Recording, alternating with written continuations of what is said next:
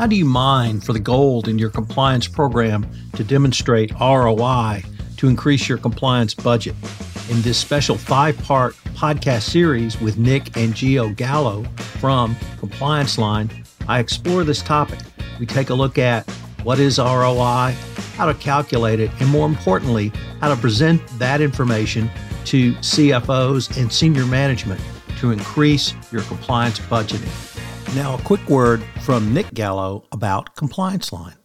For over 25 years, Compliance Line has provided a suite of corporate integrity products that help you manage risk and reinforce your healthy culture. From case management and COI software that really saves time, issue intake and e-learning focused on the human element, and sanction monitoring that actually works, we are committed to making the world a better workplace for everyone. We're currently offering a limited number of free ROI sessions that'll help you make the business case for more budget so your program can be more effective. These custom sessions will give you the right talk tracks and confidence to get the money you need to elevate. Reach out to us at complianceline.com today to schedule your free custom ROI session. Hello, everyone. This is Tom Fox back again with the brothers Gallo, Nick, and Gio, continuing our five part exploration. Today, we're going to take up extended value across the organization. So I thought, Nick, maybe I could start with you today. How might a finance professional or someone in the finance department view things differently from the compliance professional? Well, glad to be here, Tom. Thanks for having us. I love this series. And I think this is a phenomenal question because it really is kind of a mindset difference or like a lens difference. And I think it kind of all comes down to certainty. So if you think about the finance game, well, maybe you don't know, but in the finance game, people make massive bets, investing hundreds of millions or billions of dollars on acquisitions with no real certainty around how something's going to play out. You don't know if a market's going to go away. You don't know if the historical growth is going to repeat in the future. You don't know if your margin improvements are going to justify the massive purchase price you're paying. So, layered in all these financial models that end up justifying the decision are a bunch of like nested assumptions about what the future is going to look like. And investment committee is really about pushing on those assumptions and saying, do we really feel good about how we assume things are going to play out? How much margin of error have we built into this investment and it's like playing battleship to some degree.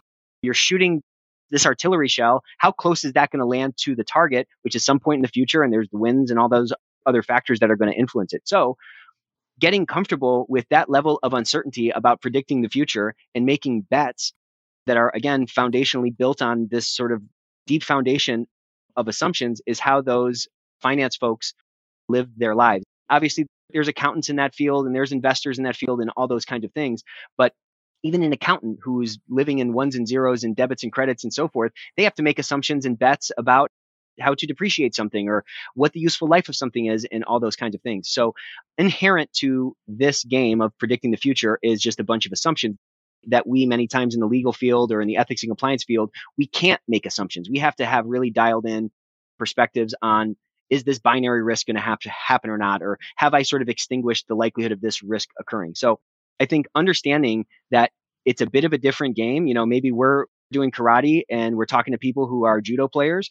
It's a bit of a different game, but we're still wearing gis. You know what I'm saying? Like we're still communicating in the same types of words. So we can start to speak their language, I think, in a much more meaningful way. To Gio's point from the last episode, not only communicate more clearly with them and more persuasively, but also on sort of a second order communication level start to position ourselves as somebody who quote unquote gets it. Not just somebody who's so concerned about being a hall monitor or something but who can really be this force of unlocking magic in the workplace or ultimately reinforcing the bottom line with the programs that we're arbiters of.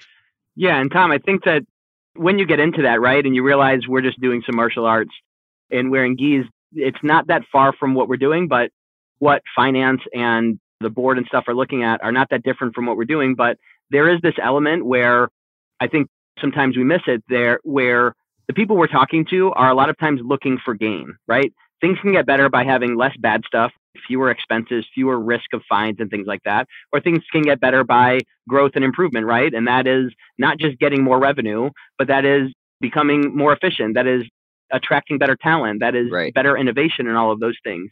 And I think when we realize that a lot of people in finance are looking at both sides that ledger all the time, right? If someone's looking at an acquisition, they say, we can do this $100 million acquisition and it's going to help us grow this much, or we could do this $20 million acquisition and, you know, we're kind of more sure about it. It's less risk, but maybe less upside.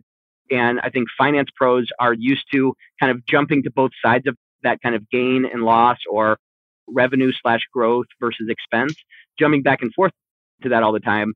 I think if you understand that change in frame as a compliance and ethics professional, you maybe realize that we are kind of trained to kind of look at the downside, right? Look at how much this is going to cost, look at what the risk might be, what is the threat to us as a going concern? Because a lot of times we're the goalies, we're the midnight watch, making sure that nothing massively terrible happens to the organization. And we may think that marketing is the one that might tweak our ads a little bit to get us another 0.2% of growth or something.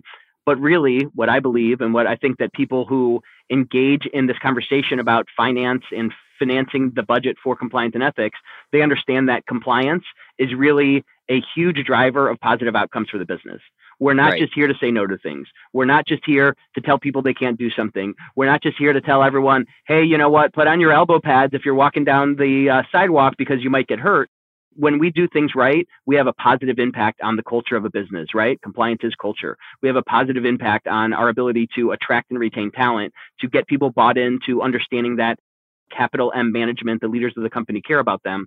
And when we insert those types of discussions around, hey, we're not just here to defend against bad things happening. We're here to make sure that we have a strong ethical culture that allows good things to happen within the organization. I think you can talk across the table a little bit and have that benefit versus risk conversation instead of just a risk conversation. I don't think, Tom, that it's that far from how we think about things. I think we just have to get better at expressing it and saying, hey, you know right. what? If we run this program well, I'm not just going to minimize our fines, which you could solve by hiring a lawyer or getting insurance or something. I'm contributing to the forward positive momentum of this organization, which I think you'll find that someone in finance or a financially minded board member or CEO is going to want to see both sides of those and balance them rather than just say, hey, am I good? You know, am I not going to skin my elbow while we do this? And it's really about being opportunistic. Yep. Like if you're in the finance game or you're a CEO or you're an investor, you're opportunistically looking at this risk landscape for things that other people haven't seen before. So we have particular insights that they don't have. And there are probably connection points that they haven't made as they're at this really high level overlooking this entire organization that we can start start to point out that they can start to see us as an untapped gem or an untapped resource or an uncut gem in the organization. Once those light bulbs start to turn on, you can have some really powerful outcomes that you never thought would happen. We have a friend who, somebody that we become friends with at one of the world's most ethical companies that we did one of these ROI sessions with. And in the session, you know, they gave us a bunch of their data. They came in like, ah, I don't really know what to do about this. We're in a kind of a hiring freeze. We spent like 90 minutes going through this whole program with them and getting some talk tracks and working on the numbers and how we could frame them and so forth. Long story short, we just heard over the last couple of weeks that in the face of this hiring freeze, they ended up getting all the budget they want. And this is somebody at one of the world's most ethical companies who I kind of thought they had a blank check. And come to find out, they're just like every other ethics and compliance department, in spite of that award that they won, they're swimming upstream as well. So they were able to reframe their work. They were able to point a line between an indirect line from the investments they needed to some outcomes that really resonated with those folks at the top and they got everything they wanted so it's not only possible, it's actually pretty easy because you can actually shatter some of these stereotypes that they may have about you or your predecessors who have sat in your seat before by saying things a little bit differently and pointing to the impacts that they might care about more readily than staying out of trouble or wherever their, eyes have been historically.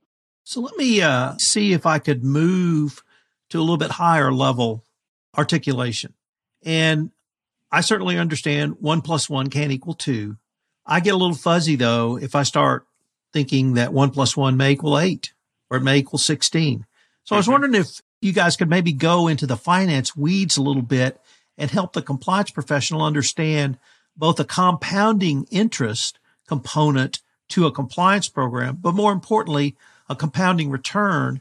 How can you validate that or even show that to senior management? Yeah, that's awesome, Tom. It's so important. This has been talked about as the eighth or ninth wonder of the world, right? This thing of compounding interest can really transform what, how things happen in your life.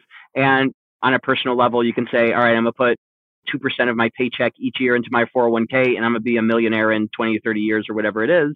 But there's this thing that in our minds, we generally think about things linearly. We think one plus one is two, and then plus one is three, and it's going to keep going on like that. Well, when you're multiplying by interest, when you have a complex system where all these different things are interacting, well, if that's actually 10% better each year, well, in four years, it's not just 40% better, right? 10, 10% times four, you might be 60 or 80% better.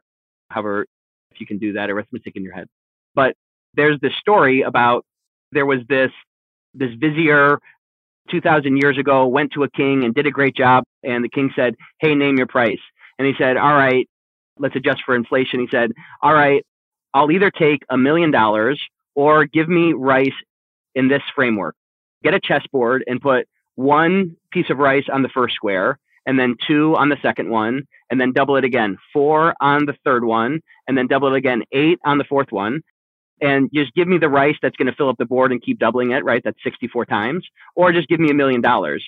And King, as you know, kings tend to be in these types of fables, said, you know, that seems like not that much rice. I guess I know why you're not running the show here. So yeah, I'll do the rice thing. And when you do two to the 64th power, it becomes something like billions of dollars, right? It's like instead of a million, it was like 200 billion dollars. So that just illustrates that like you think, okay, two, four, eight, just keep doubling that. By the time it gets to 64, it's probably not going to be a million. It's actually uh, thousands of millions. And that just speaks to this mindset that I think finance people are more likely to kind of have worked with a bunch of times of like, if we make a bunch of these small improvements, these are going to add up to a bunch of big improvements. And it may take a little bit more time or we may kind of be bumpy along the way, but the nature of it is we're not just making one investment, we're investing this this year and then we're investing a different amount next year and a different amount after that. And if you can start doing some things that make your compliance program 1% better each week, well, then you're going to be 50% better. You're going to be one and a half times as good a year from now. And if you can be 1% better a day, you're going to have more than three times as much employee engagement. And that compounding interest is something that if you can a, a, good way to represent this is to show this over a number of years, right? And say, hey, I don't just need an extra 30 grand for this program next year. I'm going to ask that on a recurring basis. But look, this is going to make us 10% better this year, and then 10% better than that next year, and then 10% better than that, and say, hey, let's start investing now, and here's the total return that you're going to get over three to five years. That starts to become a much more compelling conversation, both due to the persuasion of showing someone a number that's 140% better instead of 110% better, and also just showing that so much of what we do in compliance is not isolated to a single thing. When you train a manager, that does not just stay in that manager's head. That manager interacts with people, reinforces culture to the people around them, may train up someone who becomes a manager later. There are all these follow on effects. That's compounding interest.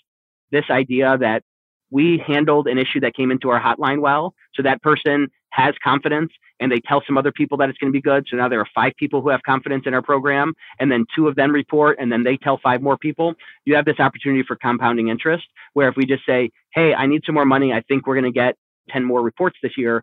It's probably not that compelling, but you're also selling yourself short because you're not drawing that line through the whole story to say, as this compounds over the next three and five years, this is going to well beat our 15% or 3x ROI target. It's going to blow it out of the water because there are so many ways that what we do in compliance touches the whole organization and those things compound naturally. Yeah, compounding the return of ethics and compliance ties down to having the mindset that that doubling of those rice, those pieces of rice on each square is going to have this irreplicable impact on the organization. And I think that's really the exciting story to tell to the board or to whoever owns that purse that you're trying to get loosened up. If you make these little changes, these 1% changes per year that translate into 40 times impact over a 12 month period, if you make these little changes over time and it's authentic, then the cultural difference in your organization relative to your competitors very quickly is going to separate in a nonlinear way. It's going to separate in a logarithmic way. Two, three, four years down the road, that's where the real impact of the changes that we can make and the impact that we can have can really be compelling. Gentlemen, unfortunately, we are near the end of our time for this episode, but I hope our listeners will join us tomorrow where we try to apply some of these concepts and topics to one of the most ubiquitous phrases of 2021 ESG. I greatly look forward to continuing this conversation. Likewise, Tom. We'll see you then. Catch you on the next episode. This is Tom Fox again. We've linked to Compliance Line in the show notes, and I hope you will take up their free offer on how you can mine the gold in your compliance program. I hope you will join us tomorrow for our next episode where we take up the issue of compliance and ESG investments. This podcast series, Gold in the Compliance Hills, is a special production of the Compliance Podcast Network.